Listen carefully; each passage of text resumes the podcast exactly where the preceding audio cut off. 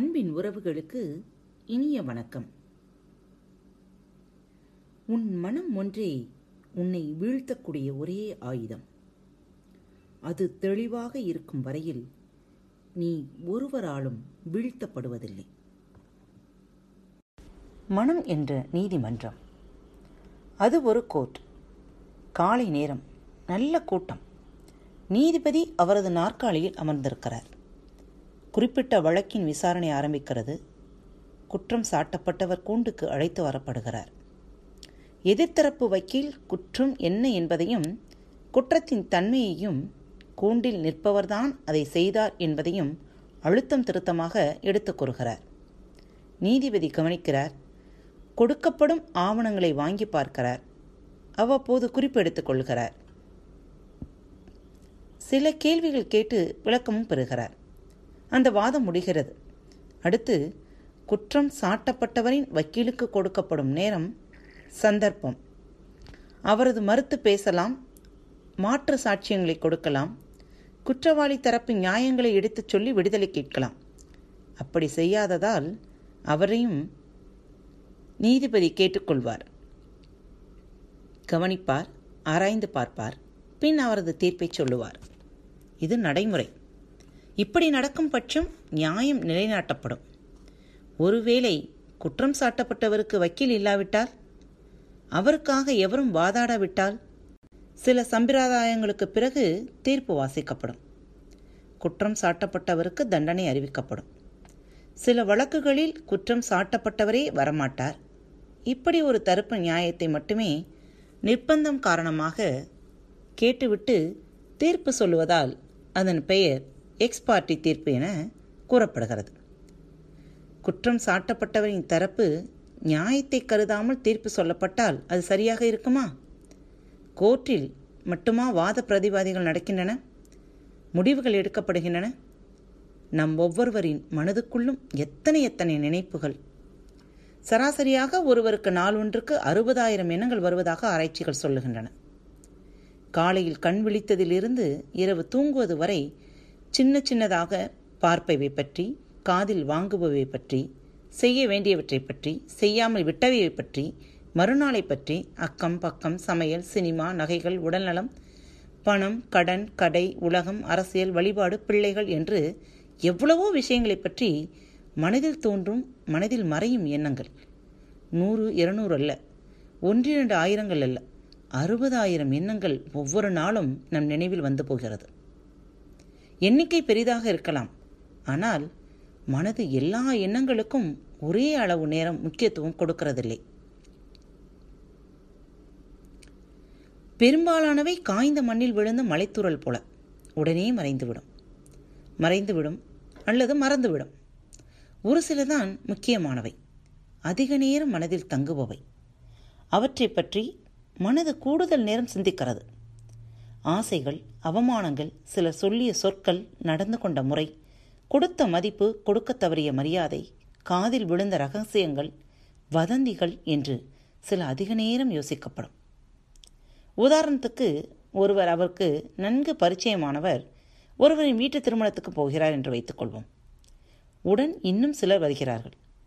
திருமண மண்டபத்து வாசலில் நின்று வரவேற்ற அந்த நபர் இவரை மட்டும் முகம் கொடுத்து பார்த்து புன்முறுவலுடன் வரவேற்கவில்லை என்று இருவருக்கு படுகிறதென்றால் இது ஒரு எண்ணம்.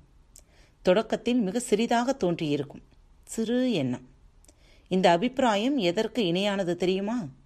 கோர்ட்டில் ஒருவர் மீது வழக்கு தொடரப்பட்டது என்று முன்பு சொன்னோம் அல்லவா அதன் மீது சாற்றப்பட்ட குற்றத்திற்கு இணையானது. மனம்தான் கோர்ட். திருமண வீட்டுக்காரர் குற்றவாளி. அவர் செய்த குற்றம் அவர் வீட்டு நிகழ்ச்சிக்கு வந்த நமக்கு உரிய மரியாதை தராதது. குற்றம் சுமத்துபவர் யார்? நாம் தான் நமது வக்கீல் யார்? அதுவும் நாம் தான் யாரிடம் வழக்குரைக்கிறோம் நீதிபதியிடம். மனதில் யார் நீதிபதி? அந்த நீதிபதியும் நாமே தான் அட அப்படி என்றால் எதிர்த்தரப்பு வக்கீல் யார்? அங்கேதான் வேறுபாடு. சிலர் எதிர்த்தரப்பு வக்கீலாகவும் அவர்களே வாதாடுவார்கள். எப்படி? அவர் அவ்வளவு பிஸியாக இருக்கும்போது ஒவ்வொருவரையும் கவனித்து வரவேற்க முடியாது. அல்லது அவர் வேண்டுமென்று அப்படி செய்யவில்லை. அவர் அவசரத்தில் இருந்தார்.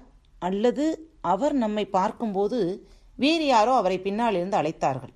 அவரது கவனம் மாறிவிட்டது. வாதம் இப்படியும் வைத்துக் கொள்ளலாம். மனதுக்குள் இருக்கும் நீதிபதி இப்படி இரண்டு தரப்பினரின் வாதங்களையும் நியாயங்களையும் கேட்டபின் தீர்ப்பு எழுதலாம். இல்லை. வேண்டுமென்று அவர் செய்யவில்லை. நடந்தது தற்செயல் என்ற முடிவுக்கு வரலாம். அப்படி அந்த வழக்கு முடிக்கப்பட்டால் அந்த குற்றம் சாட்டப்பட்டவர் நமது மனதின் கோர்ட்டில் நிரபராது என்று விரிவிக்கப்பட்டு விடுவார். நாம் அடுத்த முறை நாம் அவரை பார்க்கும்போது இயல்பாக இருப்போம். கோபம் வருத்தம் இருக்காது. மாறாக அவர் தரப்பு நியாயத்தை நாம் கொஞ்சமும் யோசிக்காமல் விட்டுவிட்டால் அந்த வழக்கில் நமது மனது ஒருதலை பட்சமாக அதாவது எக்ஸ்பார்ட் தீர்ப்பு என்று சொன்னோம் அல்லவா? அதே போன்று நமது மனம் சிந்திக்க பழகிவிடும். அடுத்த முறை அவர் எதிரில் வந்தால் நாம் நம்மையும் அறியாமல் விலகுவோம். காரணம் உள்ளிருந்து வரும் கட்டளை அப்படி இருக்கும். உள்ளிருந்து என்றால் அதுதான் ஆழ்மனம். ஆழ்மனதிலிருந்து அதுதானே எண்ணங்களின் கிடங்கு? திருமண வீட்டு வாசலுக்கு போனது அவர் எதிரில் நின்றது அவர் கவனிக்காமல் விட்டது அதை பற்றி நமக்கு வந்த எண்ணம் அந்த எண்ணத்தை நாம் மறுக்காதது எல்லாம் நடந்து முடிக்க சில வினாடிகள் கூட ஆகாது. அதற்குள் அடுத்தடுத்த சம்பவங்கள் நடக்கும். நம் எண்ணங்கள் மாறிக்கொண்டே இருக்கும். ஆனாலும் அது நமது ஆழ் மனதில் போய் தங்கிவிடும். அவர் மதிக்கவில்லையே என்ற எண்ணம் என்னை எல்லோரும் மதிக்க வேண்டும் என்ற ஆசை உடன் நாம் அவருக்கு எவ்வளவோ உதவிகள் செய்திருக்கிறோமே என்ற நம் தரப்பு வக்கீலின் வாதம். ஆக இவையெல்லாம் சேர்ந்து அவர் குற்றவாளி என்ற தீர்ப்பு எழுதி கேஸ்கட்டை மூடிவிடும். சில நாட்களில் அந்த கேஸ்கெட் ஆழ்மனது என்ற பீரோவுக்குள் வைத்து நன்கு பூட்டப்பட்டுவிடும். அதன் பின் அவரை பற்றிய நினைப்பு வந்தால் ஆழ்மனம் அந்த கேஸ்கட்டை தான் எடுத்து பார்க்கும். அதில் எழுதப்பட்டிருக்கும் தீர்ப்பின் அடிப்படையில் முடிவுக்கு வரும். இப்படி நடக்காமல் இருக்க நாம் என்ன செய்யலாம்? ஒரு வழி அவர் தரப்புக்கும் நாமே வக்கீலாக இருந்து அவர் தரப்பு நியாயத்தை யோசித்து பார்த்து அவரை பற்றிய சரியான முடிவுக்கு வருவது. அந்த விதமாக அவரது கேஸை முடித்து வைப்பதுதான் மிகச்சரி.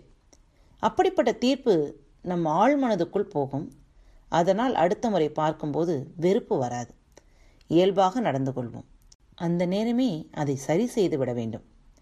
எவரேனும் அது நம் நலனில் அதீத அக்கறை கொண்டவர்களாக பெற்றோர் போல இருந்தாலும் கூட நடந்ததை பற்றி தவறாக மட்டுமல்ல கூடுதலாக சொல்லிக் கொடுத்தாலும் கூட மறுக்க வேண்டும். அதன் பிறகுதான் மனது என்ற டப்பாவை மூட வேண்டும். அப்படி சுத்தம் செய்தபின் மனது டப்பாவில் போட்டு பூட்டி வைத்தால் அடுத்த முறை திறக்கும்போது அதிலிருந்து அழுகல் நாற்றம் வராது புகையாது கமராது என்று சொன்னோம். இதைத்தான் நாம் சென்ற வாரத்தில் படித்தோம். நடந்தது எதுவாகவும் இருக்கட்டும். அந்த சம்பவத்தை உணர்வு ரீதியாக மட்டுமல்லாமல் அறிவுபூர்வமாகவும் நியாயமாகவும் யோசித்து அதை மனதுக்கு சொல்லிக் கொடுக்க வேண்டும். ஒரு கால் நம் மனம் என்ற கோட்டில் குற்றவாளி கூண்டில் நிறுத்தப்பட்டிருப்பவர் மீதான குற்றம் நிரூபிக்கப்பட்டால் அவர் தரப்பில் நியாயமே இல்லாவிட்டால் அப்போது நம் ஆழ்மனதுக்குள் போகும் அவரை பற்றிய எண்ணம் காரமாகத்தானே இருக்கும்? அதற்கு என்ன செய்வது? நமக்கு தீங்கு செய்த ஒருவரை பற்றி நம் அடிமனதில் வெறுப்பு இல்லாமல் இருக்க என்ன செய்ய வேண்டும் என்று அடுத்த வாரம் பார்ப்போம். பிறர் மனதை புரிந்து கொள்ளாவிட்டாலும் பரவாயில்லை. பிறருக்கு மனம் ஒன்று இருப்பதையாவது புரிந்து கொள்ள முயற்சி செய்யுங்கள். இப்படிக்கு உங்கள் அன்பு தோழி.